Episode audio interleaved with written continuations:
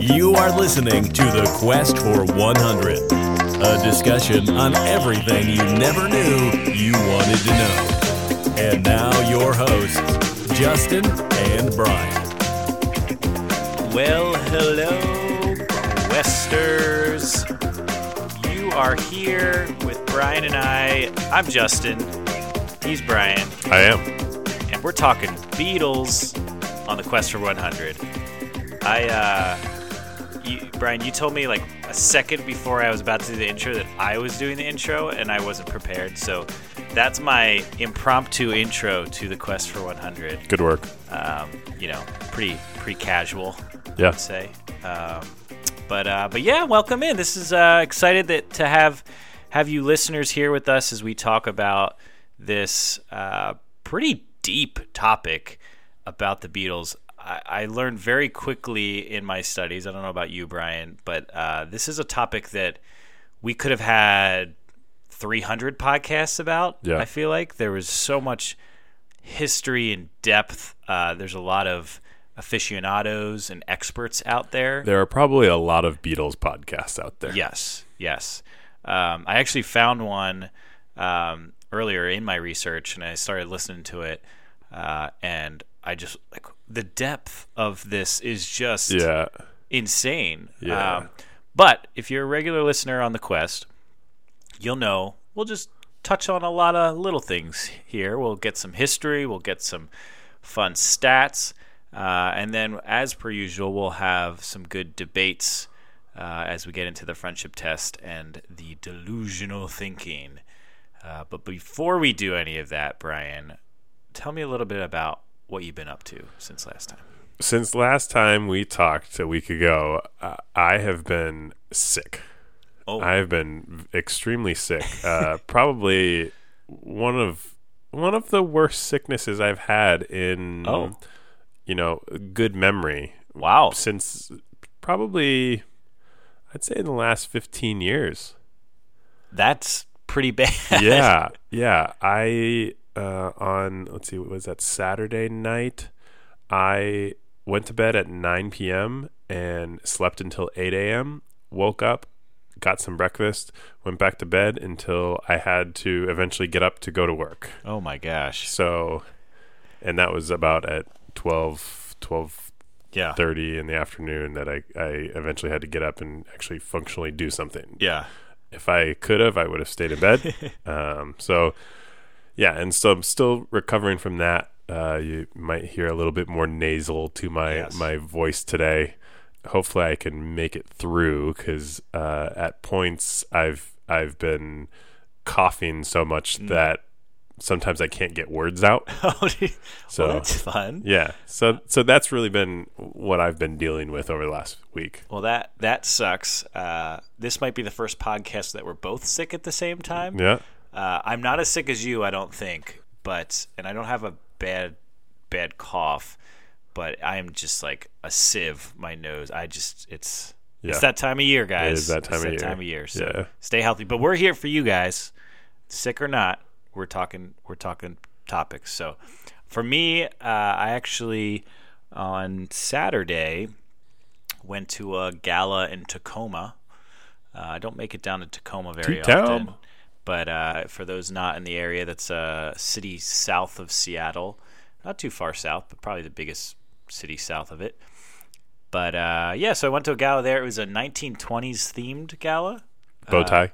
So I definitely went bow tie. I Yeah. had my pocket watch Yeah. as well. Yeah. Um, and it was fun. They had like flappers there. They had, you know, some What's a flapper? a flapper's like a dancer from that time. They wear like the short dresses and they do like usually uh, a couple girls will do the dance and they're like shiny dresses. If you saw them, you'd you'd know. I just maybe. didn't realize they were called flappers. Yeah, yeah. Um, but yeah, so they danced. They had like performances, like jazz. It was it was it was pretty cool. I I appreciated it, uh, and it was for a good cause. So, um, but yeah, so we just went went to that, and that was kind of my weekend. Um, but we did actually have some some fan feedback uh, from uh, and and not necessarily feedback, but just some responses from some listeners, and I'll touch on some of them. But uh, I'm pretty sure mine is feedback. Oh well, to you? I guess so. I guess so. But uh, we just got uh, feedback from one of our uh, previous guests on the show, and uh, he's a everyday listener, every week listener, I guess I should say.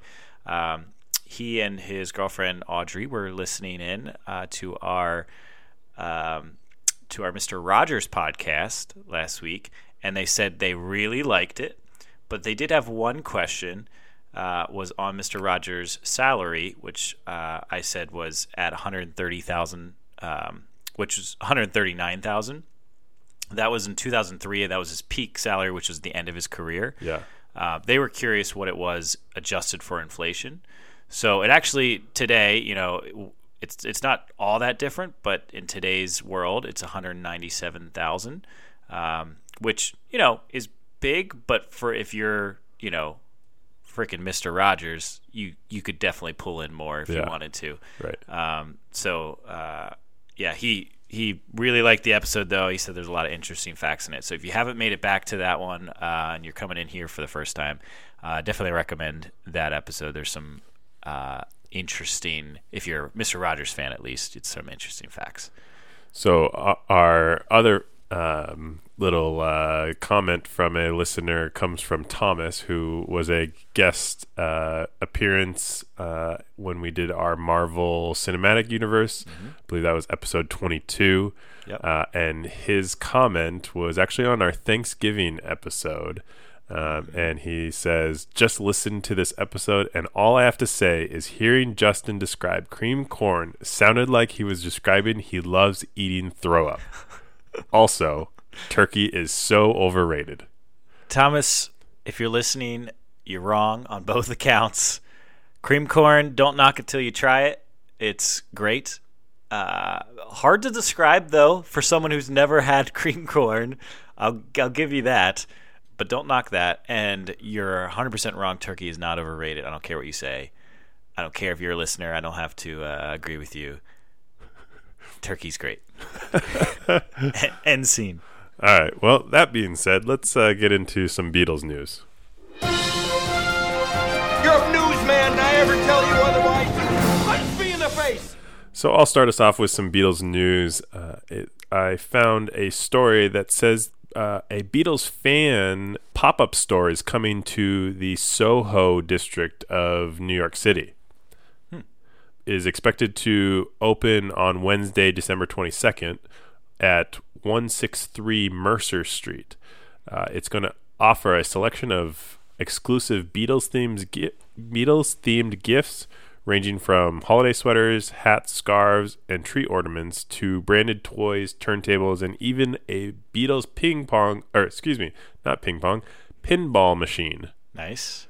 Retail prices will range from about $15 for small gift items to the pinball machine being $8,000 and this is kind of a a um, interesting you know little store because of the um, well the the Beatles being a uh, uh, a brand from the UK. Yep. They always have to license um, to you know American companies to bring over their um, you know materials and all that kind of stuff, or, or or American companies have to license through them in the UK. So it becomes a little bit more difficult to actually market and and sell things that Yeah. are Beatles over here.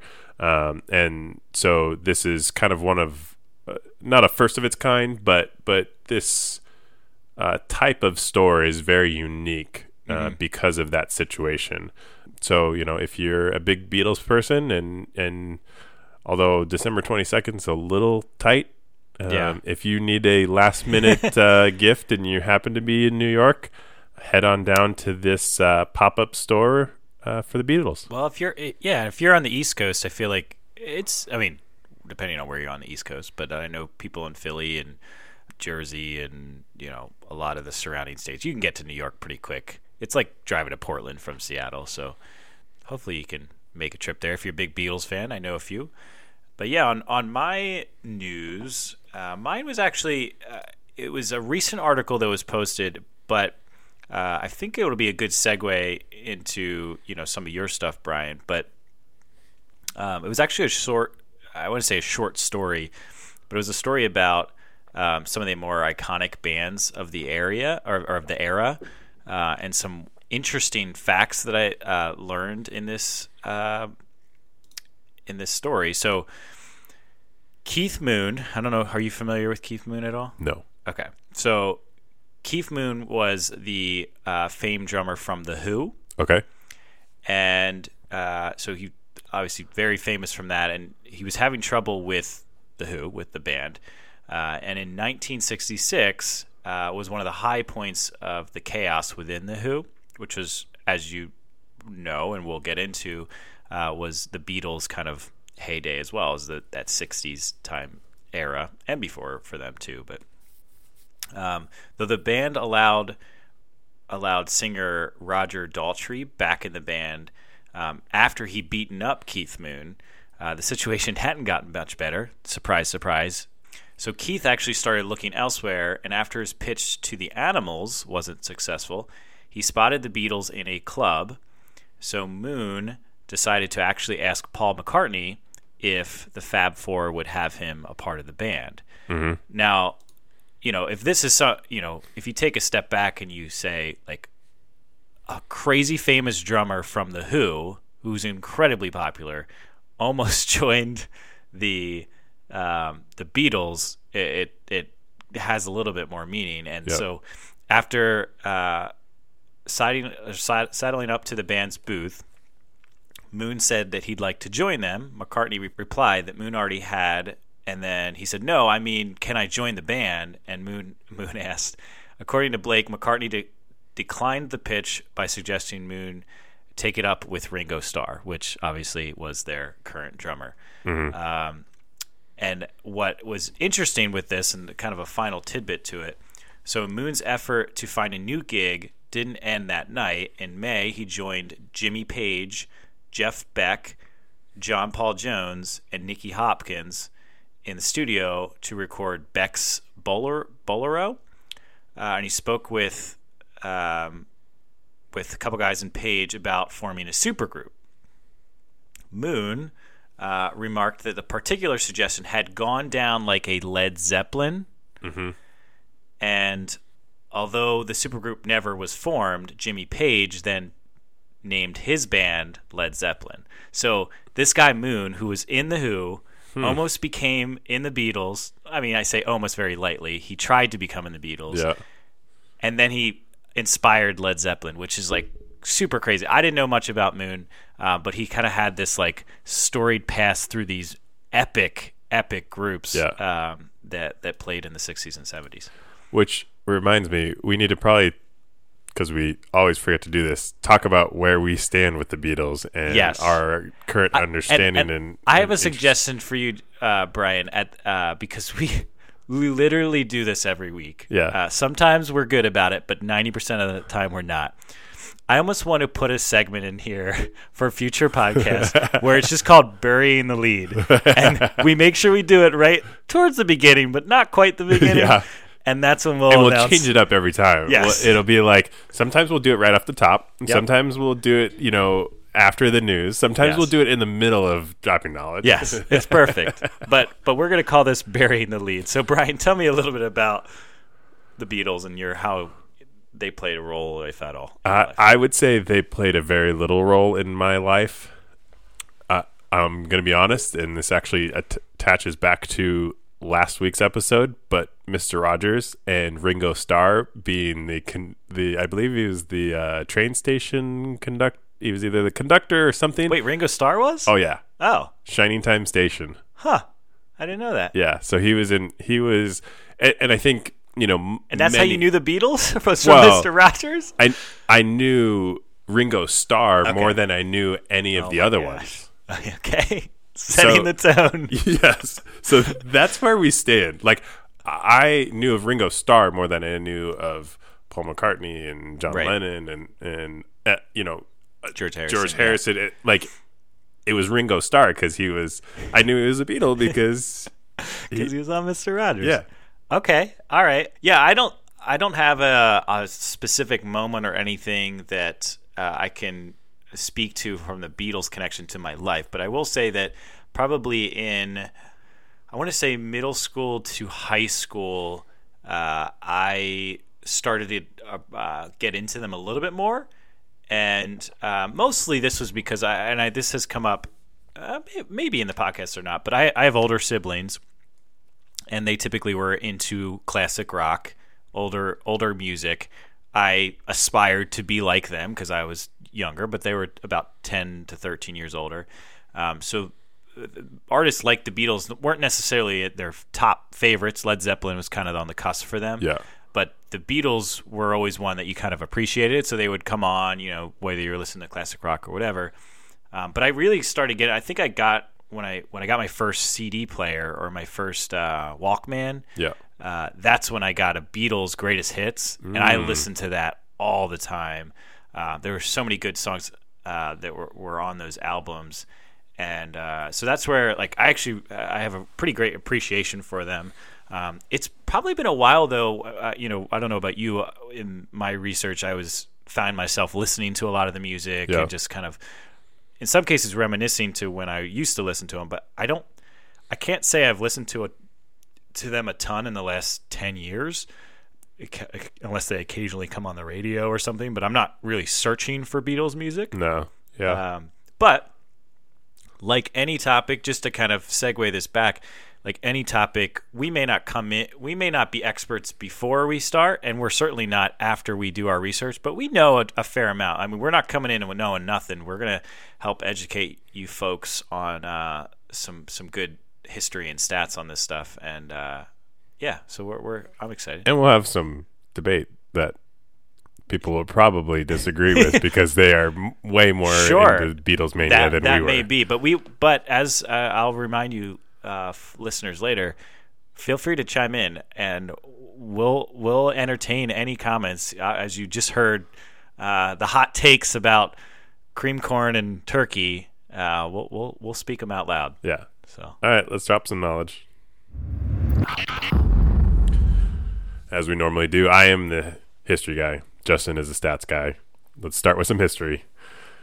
So, in 1957, John Lennon and Paul McCartney they formed a skiffle group with several of their friends from Quarry Bank High School in Liverpool. Although they were not called the Beatles at this time, this is kind of where the formation of the group really started. Um, and it was in February of 1958 that McCartney invited his friend George Harrison to come and watch the band. He later tried out, but Lennon initially thought he was too young for the band. Uh, a month later, after Harrison persisted, he was enlisted as their lead guitarist. yeah And then in, in 1959, the Quarry Bank friends all left the group.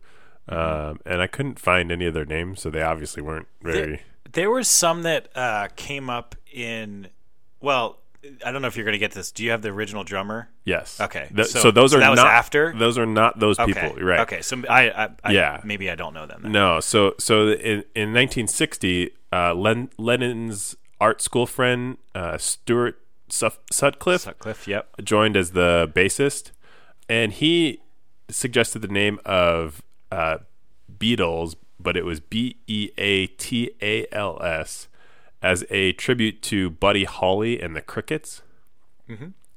Later that year, uh, they became the Silver Beetles, uh, and then that was with B E E T L E S, and then they were the Silver Beetles with the B E A T L E S. okay And then finally, in August of that year, they settled on the Beatles.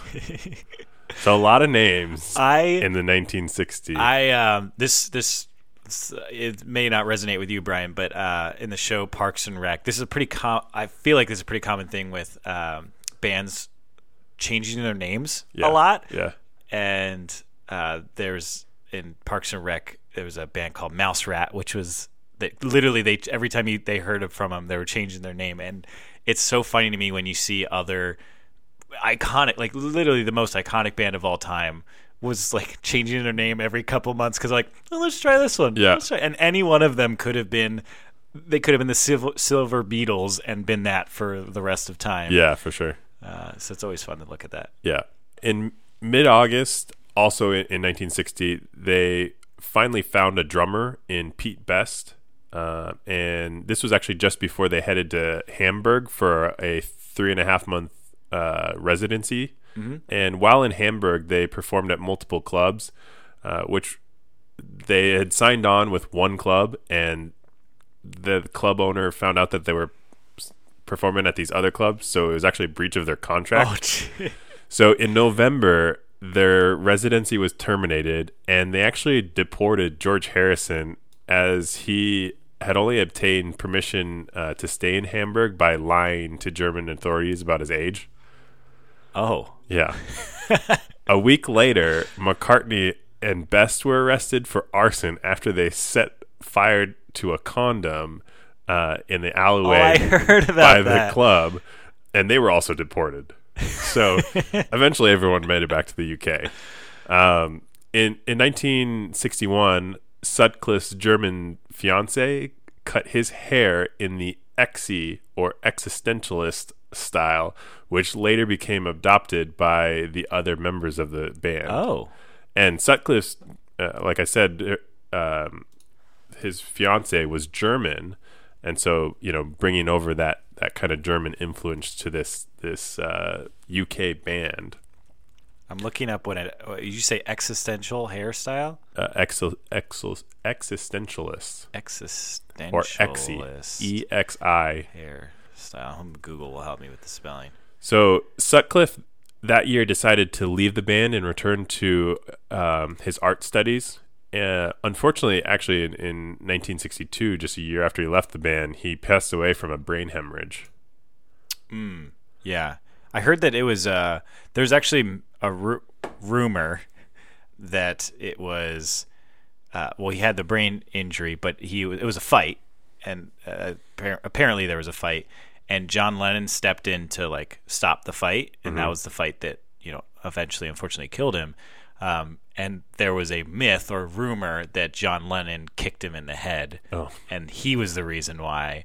But there's no evidence of that from what I saw, um, and uh, he was more just helping out his friend to like stop the fight. Yeah. So Also in 1962, Brian Epstein became the uh, group's manager, and so he started to work on marketing the the, the Beatles and and becoming, um, you know, a, a big promoter for them. And producer George Martin signed the Beatles to uh, EMI's uh, Parlophone uh, label.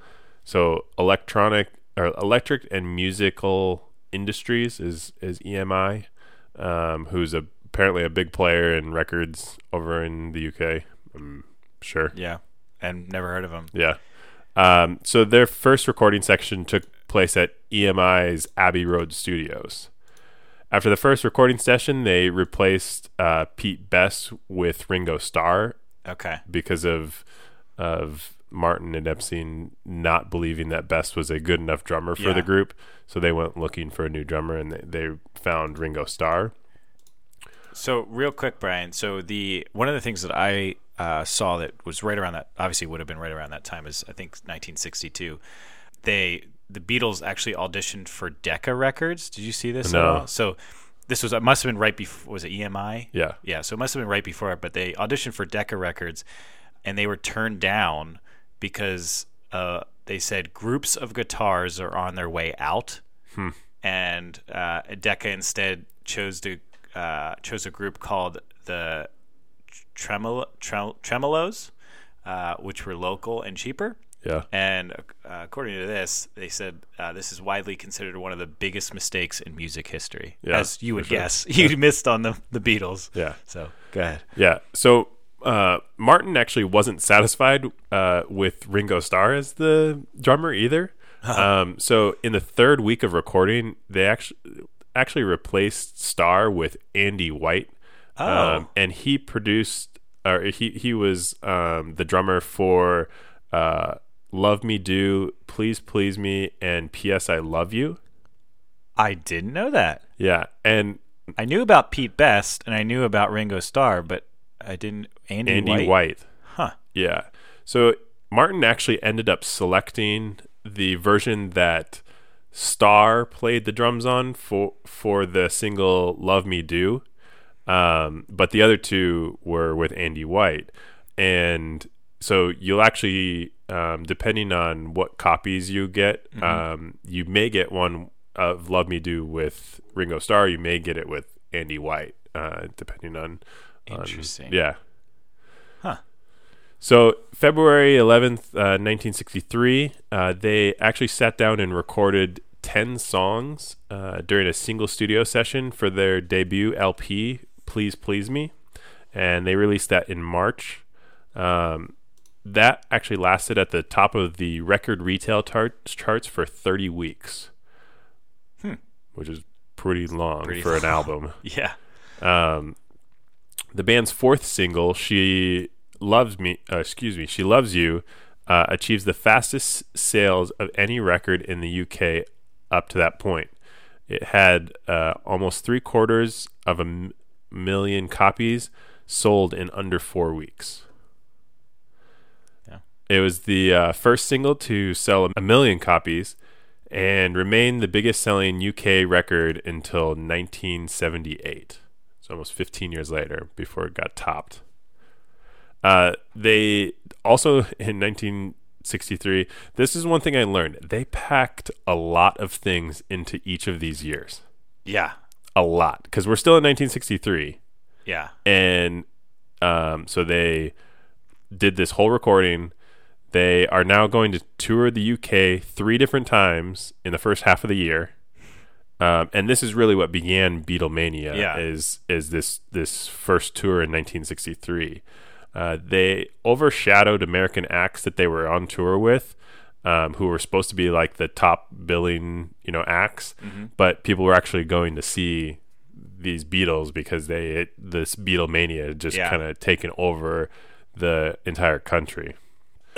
uh, EMI's American subsidiary, Capitol Records, actually de- declined to issue the music to the in the United States um, in 1963. So th- it almost took them a, f- uh, a full year to two years um, to even catch on to this Beatlemania in in the United States. But Swan label worked with EMI to license "She Loves You," and this got played by a Chicago radio station and was a part of American Bandstand. Uh, but it really failed to catch on nationally. So in in 19 December of 1963, a Washington disc jockey named Carroll James began playing "I Want to Hold Your Hand," and this is really what kind of kicked off the American wave of Beatlemania, um, because uh, the "She Loves You" didn't really do it for people here Sure. so in February of 1964, the Beatles uh, made their first U.S. stop, and they appeared on the Ed Sullivan Show and did a live performance. It's said to have 34% of the country watched that show, Yeah. um, and I That's not a stretch. yeah. Everybody, the Ed, Ed Sullivan show at that time, at that era of TV, people literally would gather around the TV to watch that show. I mean, there wasn't that many shows on, but so they didn't have much to compete against. But that was a big one, and when the Beatles were coming on too. Well, and what I had, what I believe I saw was that they didn't impress on that Oh, show really? either. Oh, yeah, I didn't know that. I knew a lot of people watched the show. I didn't, you know. yeah. It's, it wasn't. It wasn't this like impressive thing that you know people were floored with. Okay.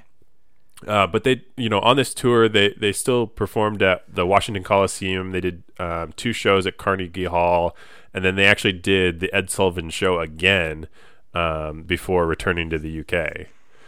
And uh, one one of the things that I th- thought was interesting, and- they kind of associated with was this was just months after the JFK assassination. Oh, okay. And so it was almost thought as this kind of positive light at for the U.S. that was coming out of this dark place. Yeah. Um, and so the vibes that they were giving off and the things that they were singing off of, you know, were so positive for America that people loved it so much. Yeah. So United Artists Records encouraged uh, their film division to offer the Beatles a three motion picture deal, primarily for the commercial potential of the soundtracks in the United States, um, to get around some of those licensing issues that that you know you you come upon with uh, um, you know music and people's contracts with various record labels and all that kind of stuff. So in 1964, um, they released A Hard Day's Night, which was released in the summer. And again, talking about how busy these guys were, um, during June and July of 1964, they staged 37 shows over 27 days in Denmark, the Netherlands, Hong Kong, Australia, and New Zealand. Yeah. Busy. I mean, when you're on top of the world, I guess you want to. Everybody wants to have you, and but yeah, to balance that plus the recording plus everything, I it's amazing. Yeah. Then in August, they returned to the United States and did 30 concerts in 23 cities. Okay. so we move forward to, to a year from then, um, 1965. Uh, Queen Elizabeth II actually appointed all four members uh, um, to, well, it was kind of a weird title. They are members of the Order of the British Empire. Okay. So, That's that's something. yeah. I don't know what all the ranks and all of that other stuff um, for because I know they hand out stuff like that. Obviously, there's knighting too, but Yeah. um, it's still pretty cool, I guess. Their final UK tour was in 1965, and this actually ended on December 12th, the day we are releasing this, Yep. um, 1965 in Cardiff, and you know that that was their final UK tour. What they had really determined was that their concerts had grown so large that they felt that it was not about the music anymore, um, and so you know it, it, they decided that the 1966 tour through the U.S. would be their last one. Yeah. Um, there's a lot of debate and controversy over the Beatles and how they just like you mentioned a very logical decision to to stop performing. Uh, there's a lot of uh, you know John Lennon was dating Yoko Ono, and Ono was blamed for splitting up the band. It's a pretty popular um, thought. I don't know if it's a myth or not. Nobody can really confirm that type of thing, but um, but yeah, and just I don't know. It, uh, it's one of my my favorite things. Again, I mentioned it up top, but um, a band like this, there's so much fanfare Yeah. that people are willing to dig to depths that no other band has ever really needed to unravel, and uh, they're they're passionate about it. Yeah, I mean, one of the things that I saw was um, it was kind of a breakdown of like they they didn't actually like the new speaker system that they had to use, so that, because it was, you know, they were now performing at baseball stadiums and and massive, um, you know, stadiums Yeah. that they were losing the quality in the music that they they wanted. And that's fair. I mean, as most people are, but musicians are finicky, and if like their craft, if their art is not up to snub, then why keep doing it? Yeah. Uh, but So their their final uh, paid concert was actually at Candlestick Park in San Francisco, 1960, which was actually a uh, trivia question we had a couple weeks ago Oh. that we didn't know. oh, was 1960? You said? 66. Oh, 66. Okay. Uh, in in 1966, they also um, released uh, Sergeant Pepper's Lonely Hearts Club, uh, and this actually took them 70 hours to record. Or excuse me, 700. Oh, me, I was gonna say 70 hours. That's quite, quite fast. 700 hours. 700 hours. Okay. Yeah. Um, Magic Mystery Tour soundtrack to the Beatles television film was released in 1967. Uh, in 1968, they began Apple Records with the White Album uh, being its first release, which I believe we've talked about Apple Records before. I feel at some point we've talked about them performing on top of. Maybe we haven't. Oh, I don't know. It sounds familiar, but that could just be through my research. Yeah. I, I know I've looked that up recently. So I, I I might have jumped the gun on this. So are you saying that they stopped performing, but then they kept recording? Continued recording. Okay, all right. So the band stayed together then. Okay. yeah.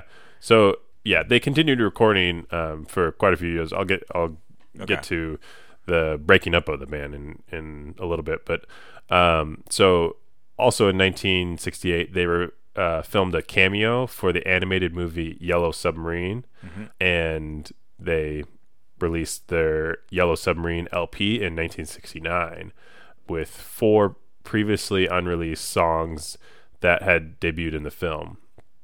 Uh, it, uh, also in 1969, they had their final public performance, which was on top of the uh, Apple Corpse, which was their um, re- record album um, Company? company. Yeah. Yeah. rooftop in London was that was in January 30th, 1969. Let It Be was the uh, Beatles' final album release, despite being recorded mostly before their second to last album, which was Abbey Road. Um, so September of 1965 or 1969, excuse me. Struggling with this sickness. It's okay. September of 1965, Lennon announced that he would be leaving the group. Um, In 65? 69. Oh, 69. Sorry. 69. Um, he would be leaving the group. Uh, he did not announce it to the public because this was just six days before the release of Abbey Road, Oh, okay. this the group's second to last album. Yeah. So, and then in 1970, they uh, released "Let It Be" and the single "Long and Winding Road," um, and that would be their final Yeah. release. Their swan song. Yeah, Yeah, I, I just as you talked through the last couple years of, of the Beatles, I, uh, I I try to put myself in in the place of if I'm a super fan, right? You know, you've you've they they go on tour, you see them in the mid '60s, you know, they keep putting out records. I cannot fathom how maybe frustrated I would be that they're still putting out music, but they I can never see them again. yeah, Like that would be really hard. And I, you know, that happens when bands stop performing. But when they stop performing, they typically stop producing. Mm-hmm. Uh, at least what I've seen. And so to go that many years, I, I- I mean, they had the Apple thing, but if they're not really performing at live venues anymore, yeah. But would you would you? I mean, I guess to me though, you're at least in a better place than to say they are completely broken up and not. I guess. But it's like you're a, not getting anything. it's a tease. Well, you're at least getting music from them. Yeah, The concerts is only a part of Sure. right. Like I guess so. Seeing know. them live is only part of it. Yeah, but that band in particular, seeing them in live, I felt like meant more than most other bands. Like that, like that mania. We're too young to know. It's true. You're you're very you're very Like right. because the mania wasn't even around the. I mean, it was around the concerts, but it was around everything, Everything. about them. Sure. It wasn't. Yeah. You know, like just- people would blow up when they came through the airport. You Sure. know, and landed, and you know, so. I don't know. I, I can't speak to were they a great concert? yeah, I don't know. I can't either. But all I can picture are, you know, girls, women in the '60s just screaming their heads off at every live concert because I don't even know if they heard the songs. They just wanted to be in the presence of them. Yeah. Um, but yeah, it was interesting. Yeah. Uh, and then just kind of the last two things are just the updates on the individuals of the band. So, um, you know, December of 1980, uh, we actually just passed the anniversary of, of John Le- Lennon's death. Um, and he was shot and killed by a fan outside his apartment um, in in New York. Uh, and then he on that one too i thought it was an interesting note the uh they don't typically do this but it was during monday night football uh half i i don't know if it's halftime but during the broadcast the announcer decided to break the news and that was where the news broke during a football game. oh game wow, which is really interesting um he just felt it was big enough that they need they couldn't just sit on was it it Cosell? uh, I don't know. I'll look that up. Uh, but it was it was a big moment in in TV history, I guess. Yeah. Uh, and then November 2001, uh, George Harrison passed away from lung cancer. So we uh, still have Ringo Starr and Paul McCartney are still around and and doing their thing. Although I, you know, Paul's way more in the public eye than I think Ringo is. Oh, sure. Uh, but you know, Ringo was doing his thing on reading, or uh, not reading, um, Reading Rainbow. um, Mr. Mr. Rogers. Shining Time Station. So Yeah, there you go. Uh, I think you were right. Uh, Howard Carcel, Cosell, uh, was the one that announced the Lennon had passed. Yeah, so I'll, I'll kind of take you through uh, some stats, and there's there's so many of these. I started on just the the record breaking. You touched on a little bit of these, I think, but so the Beatles are the best selling group ever, with around 178 million al- albums sold worldwide uh, and it is estimated that they've sold over 1 billion discs and tapes to date. Beatles broke the record for most songs in the top 10 in 1964 with 11 hits. That record stood for 54 years. And uh, so, what is that? 54, that's 2008? Is that correct? No, 40, no, uh, 2018? what was the numbers? Uh, 1964 Yeah. plus 54. I can't add right now. 1964 plus 54. Yeah, plus 54. Yeah, be 2018. 18. Yeah. So in 2018, this person dr- released their 12th top 10. Do you have a guess on who that person was that broke it, Brian? Into this would have been last year. Um, it's got to be like Another international star. J Lo or something like that. No. J-Lo. Shakira. Shakira. No. Um, Drake.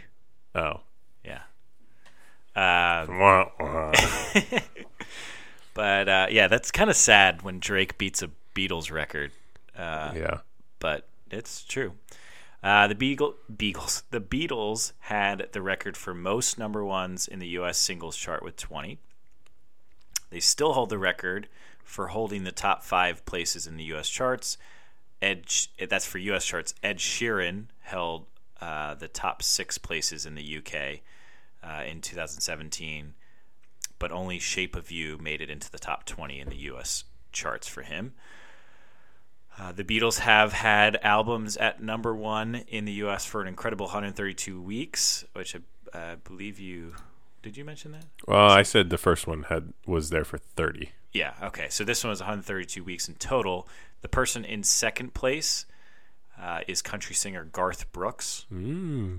Uh, who is nowhere close with 52 total weeks. Well, he's still he's still kicking.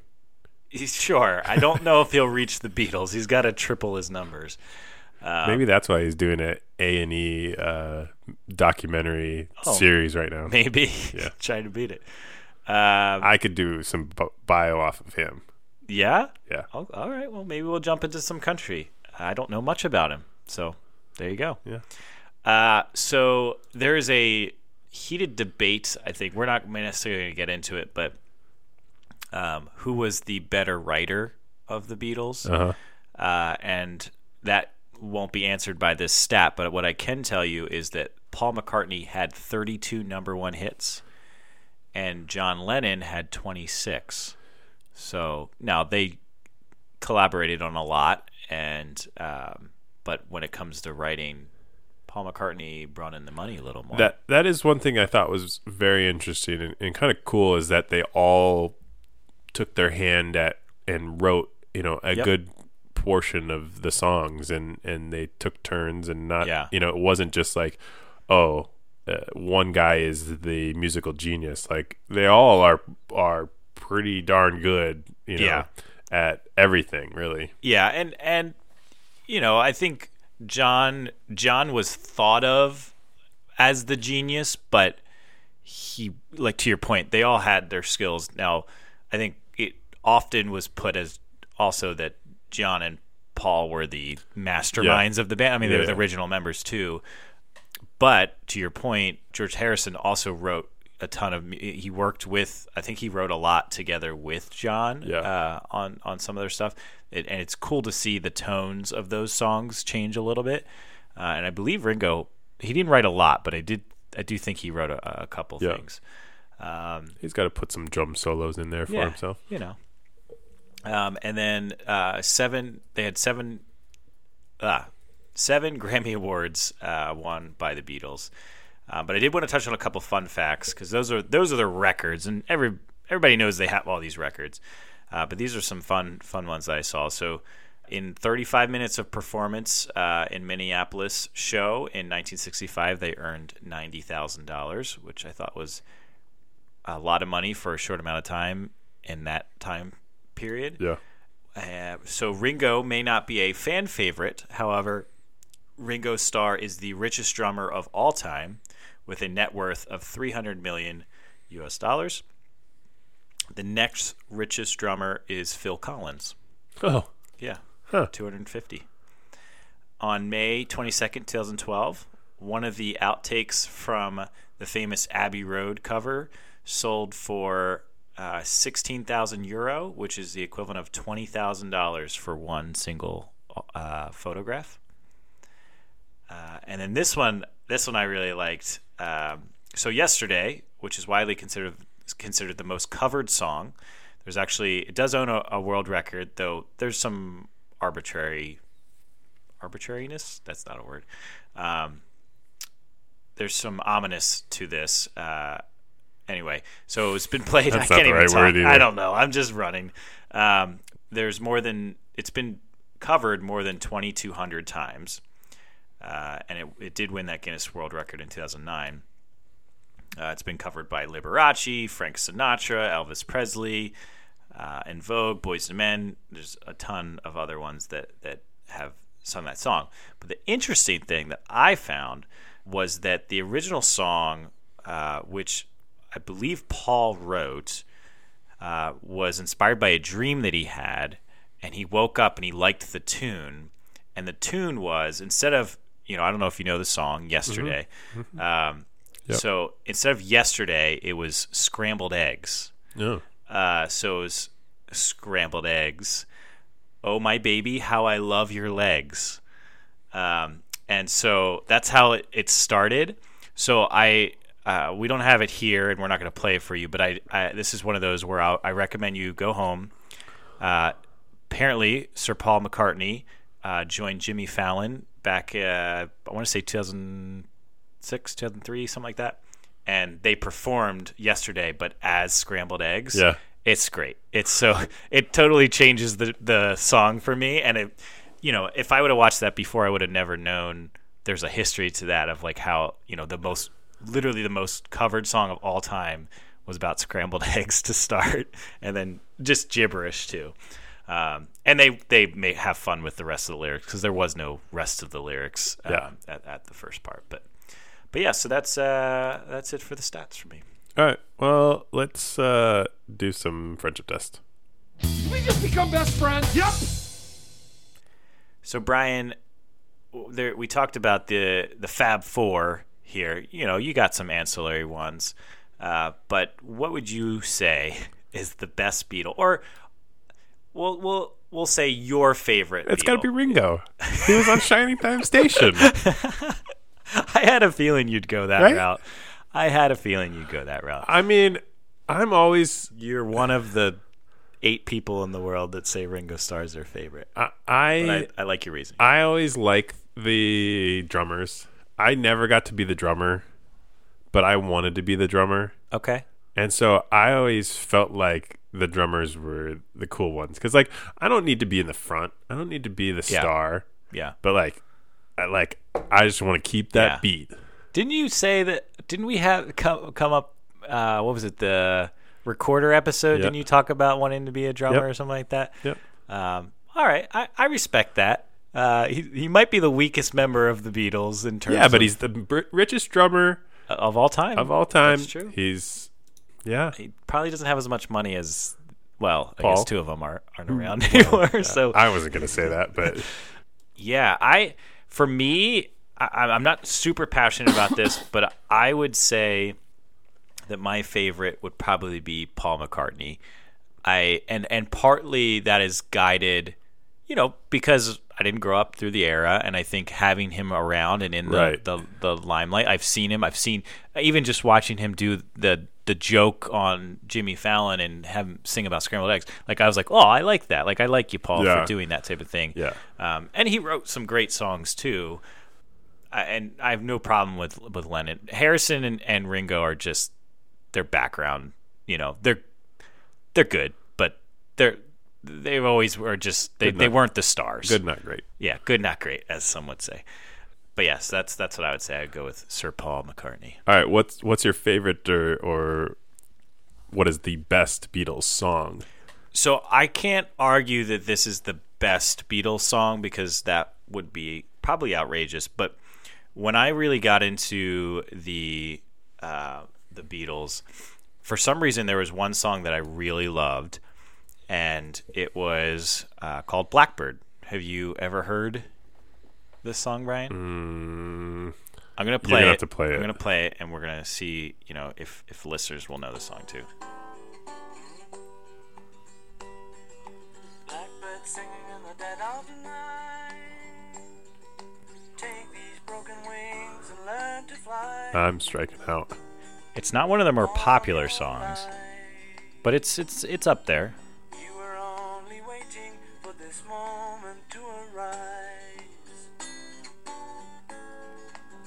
I mean, it's, this is pretty much the Yeah, song. I'm- So I- I'll, Bird singing in the dead of night.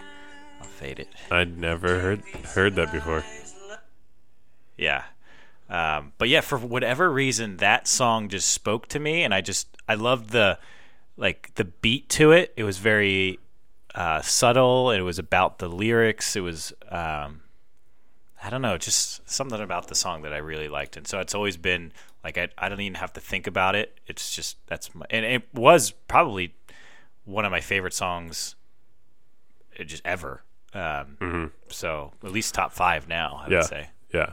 Well, you know, when I think about the Beatles, you know, they have a lot of really good songs, but the one that always comes to mind for me is Yellow Submarine. Yeah.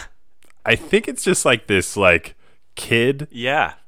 mentality when I was growing up and and like that's my influence of the Yeah. Beatles.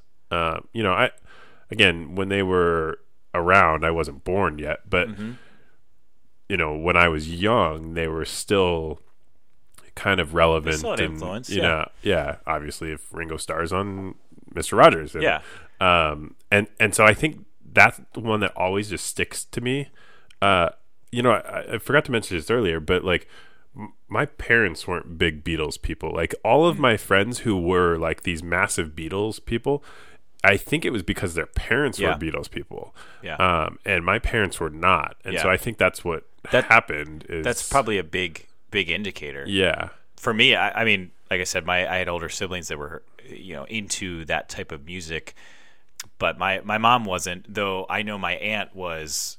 She was a part of the craze. Like she, and they all grew up. My my parents grew up. I mean, my mom was born in '55, so she, Yes, you know, yeah, was a mine. teenage girl Yeah. when this stuff was happening. Uh, my aunt, who's a little bit older than her, was basically one of those. I don't know if she went to a concert, but she was one of those girls you'd see screaming, you know, if the Beatles were there, kind of thing. Um, but but yeah, it was mine was more driven by my siblings, and it was very much more subtle than if I had a parent that was like, "You got to listen to the Beatles," Yeah. kind of thing. Um, so we talked about obviously the Beatles today, but you know this British invasion is pretty was epic uh, and so influential to music that we have today. Uh, but I would love your take, and I don't know if you have a, a, an interesting take on this, but do you have a favorite of these British band? Uh, and there's a bunch of them, but the most notable ones are the Beatles, the Who, and the Rolling Stones. So those were the three big dogs. You know, they're in the Hall of Fame, Yeah. and there's you know others too. So I had the opportunity to see the Rolling Stones this year when they came Okay. to Seattle. yeah, and um, I think that may have influenced my answer here okay, yeah, because the performance that they put on for being upwards of 70 years 80 i don't know what their ages actually are Oh, but yeah, they're like up there. they're way up there and like mick jagger i can only imagine what he was doing on stage when he was younger Yeah, because he was moving around that thing like it was nobody's business. yeah, And so I can only imagine you had youth, probably more illicit drugs, Definitely more illicit drugs. um, le- less prescription to you know get through the pain, Mm-hmm. more more recreational drugs. Yes. I, I can only imagine what those concerts were like. Mm-hmm. So I'm gonna have to say that it's gonna be the Rolling Stones for me. Okay. That's uh, I. It's a good answer. Uh, I haven't seen. I obviously didn't see the Beatles live. Um, I had an opportunity to see the Rolling Stones. I didn't see them live, uh, though I heard great things from you and others. And I've, nev- I've never seen the Who live. I like all three of these bands. I would say these were kind of in my rotation, especially in high school. Um, if this is really tough for me, I've I probably relate more or would enjoy I would enjoy the Rolling Stones if I could see any of these live. I would enjoy the Rolling Stones more um, in their prime because I to your point I think they would be more entertaining. Yeah. Um, Beatles. not that the Who I, I think the Who were I don't know much about the Who and their performance. I'm sure they were great. Yeah. Um, but I think theirs was more about rock music, whereas the Rolling Stones were about rock music while also performing. Uh, and they were pretty good lyricists. yeah. The Beatles was solid. I mean, good music, but it was like the writing was just spectacular. Yeah. Uh, it was all about was much more about the lyrics for those bands or for for the Beatles. I'm really torn on this. I I think I think I'm gonna go.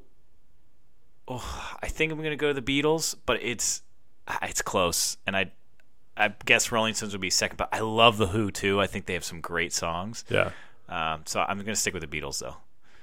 All right. Well, I'm gonna let you ask this one because I don't know where you're going with it. I don't know. I thought we'd have another turkey debate. Oh, I the I was just curious. I I mean, the Beatles are often thought of as the greatest band of all time.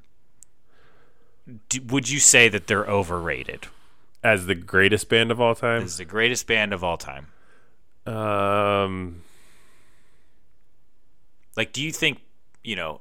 If I were to tell, if I were to tell you, my opinion is the great, uh, they're the greatest band of all time. Would you say like, uh, you're no, I wouldn't say you're crazy. okay? I uh, I would struggle to think of another band that I could easily argue against uh, against the Beatles. I guess would be my Yeah. I mean, that's what, like, you're honestly getting into stuff like Rolling Stones and, you know, Who to a, le- a slightly lesser extent. But Yeah, but but even with them, you like look at the longevity of like the number of albums that they've put out, the number of number one songs, you know, and Yeah. singles that they've put out. The you know, you connected with a song that I had never even heard of. yeah. Um and and so it it's hard because over that what was it? Uh 15, 17, yeah. 20 year period, they produced a lot of music and a lot of different songs and a lot of hits. Yep. And it's hard to think of another band that even Yeah. can touch that Yeah. to It's, even begin the conversation. Yeah. I was, try- I was trying to compare it in my, in my head. I jumped to like football and like someone who's, they have literally all the accolades. So like a, a Super Bowl winning team that's just like won all these Super Bowls or the player that's won all these Super Bowls. Um, I feel like you know there's other people that have had better teams and have done really well, um, like bands. But it's just it, it, from a statistical measurement standpoint, it's hard to argue against the, the Beatles because they literally own like 90% of the music records. Well, maybe not that many, but they own the ones that matter. Yeah. And I I I don't I don't think I would say that I I, I don't I personally don't think that the greatest band ever, but I could Then who is? well, it it's just opinion based. It's not like uh, my it's they're not my favorite band. I'll, I take that back. I would say they're not my favorite band. Okay. They're just not. They're, may be the greatest band ever, but they're not my favorite band. That's how I'll rephrase it. Okay. Um, my favorite band is U2, but but I would never say U2 is the greatest band ever. That's Yeah. that's not. I mean, they're great, but they're not. Yeah. So- You're way off base if that's that's Yeah, the yes. best. that- then then I'm crazy. yeah. that's fair. Yeah, yeah. All right. Well, um, somehow we've we've you know been a little less delusional all throughout this because Yeah. we kind of came to some consensus consensus there. And Yep. Except uh, for your Ringo Starr take. That's no, that is a great take. I hope I hope other people agree with that because I, I would imagine a lot of people growing up at, when we grew up. everybody just like the Backstreet Boys, right? Like or the In or Sync or any of them. You always picked your favorite. Uh, Some of them pick the the Joey or the whatever of the band. The, If Joey was on, you know, the kids show of that time, then you know, would have been it. Yep. right? Who would have known? Yep. All right. Well, it's delusion. I think. I feel like I'm taking crazy pills. All right, Justin. So, uh, have you seen the movie yesterday? So I have not. So Okay. if you want to give me Okay. a little bit of background on that. So, uh, so the movie yesterday recently came out. Basically, the the story is um, the Beatles never existed. Nobody knows about their music or anything. Only one individual in the world knows that their music existed, and he's able to rewrite all their songs and play them, and you know, get all this glory from all this music that he doesn't think is original, but everybody else thinks is original music. So that brings us to our delusional thinking question. Would you rather wake up one day and realize you're living in the movie yesterday with your favorite band, so U2 yeah. or have a song written about you by Taylor Swift? Whew, that is. Both of these have some pros and cons, which is, makes a good delusional thinking. Um, all right, let me th- let me think this one out. So, U2 all of a sudden doesn't exist. Yeah.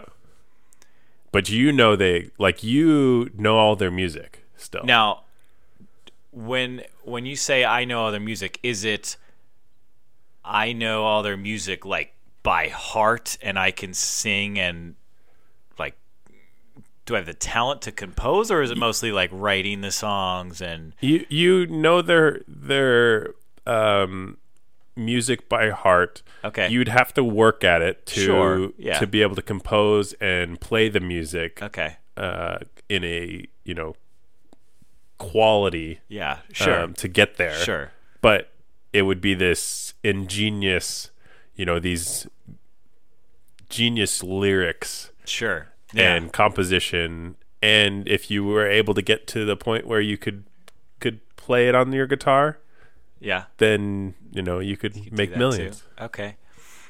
Okay, that's that's intriguing to me. There's some stardom there and some option to almost relive this music that you love. Like you're you're now composing it, you're now writing it, you're remembering it and you're telling people the story. I think there's some greatness that. They would be sad that it didn't exist, but I think I could get over that. Um, so my first gut is like that's pretty good. The Taylor Swift thing is interesting to me. One, because I would bet that 90% of her songs are, uh, are, are songs about someone, yeah are about some boyfriend that, you know, was trash and, you know, there's Yeah. that. But but there's stardom there too. you you that means you dated taylor swift at some yeah, point that means I da- dated Taylor Swift, which is cool, from Pennsylvania, represent. But I don't know how that would be perceived. I if I da- if I dated Taylor Swift, that'd be I'd have my hat on that. But the song, like if everybody, all these all these people, it was like their their uh, um, not swan song, their it would be like your anthem yeah, anthem. That's what I was looking for. Like the anthem of of teenage girls is like The Taylor Swift breaking up with me. I'd, I'd have and and the actually the other part of this negative is that every time I hear that song, if I, it wasn't a good breakup, if like she broke up with me or something, then but she would have wrote a song if she broke well, up. maybe I I don't know. well, unless maybe you did I was a jerk bad. to her. yeah that's true. And then she broke up with me but Yeah. i s- still really liked her. Now every time i hear the song that could be troublesome. So i my gut's telling me that there's more positives to the other side and you can i can you know it's sad. It's definitely sad that that you know Bono doesn't exist or at least he never made music. Um ooh can i search In that in that movie, do does the band just never exist? Yeah, they never existed. Okay. All right. I was gonna say like maybe they existed, but they just never made the band. Because that would be interesting. Like uh. Bono exists, but like I can go and search for Bono and be like, Bono, I need you to sing for me, and here's the lyrics I'll write for you, and I could get him to perform, and then we'll Doesn't work that way. get the edge, and you know. No, no, no. Oh, no. okay, it doesn't work that way. No. All right. Well, I'll figure it out. Okay, that, that's my So take. you're I going. know your- you're going with yesterday. I'm gonna go with yesterday. Yeah, I I have to agree with you, um, and I, I just think there are too many bad things about about Taylor Swift writing a song about you. It's true. Like, So I want to say one thing before you go deeper, because I want to give you a different take on this. okay, There are other songs that aren't about breakup that could be a very positive. yeah, but when we say Taylor Swift is writing a song about you, it's inevitably there is a very high likelihood that it is a bad song because that's what she's done. you are correct. You're very correct. But it's a roll of the dice. But what are the odds? You're uh, you're a single man. She could be writing it about you because you guys are currently together and you are now dating in a loving relationship with Taylor Swift. That's not going to happen. It could. It could. No, no, no, no, no. If she write, if she, is writing a song about you, there is probably a ten to fifteen percent chance that it's a positive one, But but and you are in a relationship with Taylor Swift. no, That's worth that's worth considering. no, it's not. It's not c- oh. worth considering. Okay. It's not worth considering at all. Now, if it was had nothing to do, like if she was like, if we were friends and she wanted to write this, oh, ladies, you all need to date this guy, I would be okay with that because there is no ramification. If she writes a song about us us being together. Mm-hmm. Then that certainly means that if we break up, she is certainly writing a song later down the road true. about the breakup, That's true. right? So, all right. So you're saying I'm just I just want to clarify. You're saying that if you had a we'll we'll round up. If you had a 15% chance to roll the dice and be dating Taylor Swift, That you would not roll the dice on that. No, because that means there's probably an after that 15%, there's probably a 85% chance that we're breaking up. And she's writing a negative song. So maybe it. there's a hundred percent chance then in that scenario that you're not making it through, or you're writing about a previous breakup. Yeah. So okay, Yeah. that's fair. Yeah. Uh, Yeah, that's that's uh I just have to go with yesterday. Yeah, I mean And- it's it's a cool concept. Yeah, it, it kind of is. I heard it was a terrible movie, but Oh really? yeah, I heard Oh. it was not good. I didn't hear that, but I want to. see I do want to still see it. Yeah, I I heard it was not well executed. Okay. But, yeah, Good to know. yeah. Well, uh, you've made it through another podcast, uh, and we we had a blast as as we always do. Was this episode fifty five? It was. Wow. Oh, wow. 55 episodes with us two jabronis. Um, thanks for hanging around with us. It's always a pleasure. Uh, If you haven't already, please subscribe to us on Google or Apple Podcasts. Um, and follow us on Twitter, Facebook, Instagram. We're all there. Just look for the Quest for 100 or Quest for 100 podcast, um, and we'll be posting content uh, every week for you folks. Uh, but uh, but yeah, hopefully you enjoyed uh, this one on the Beatles. Yeah, and until next time on the quest for 100.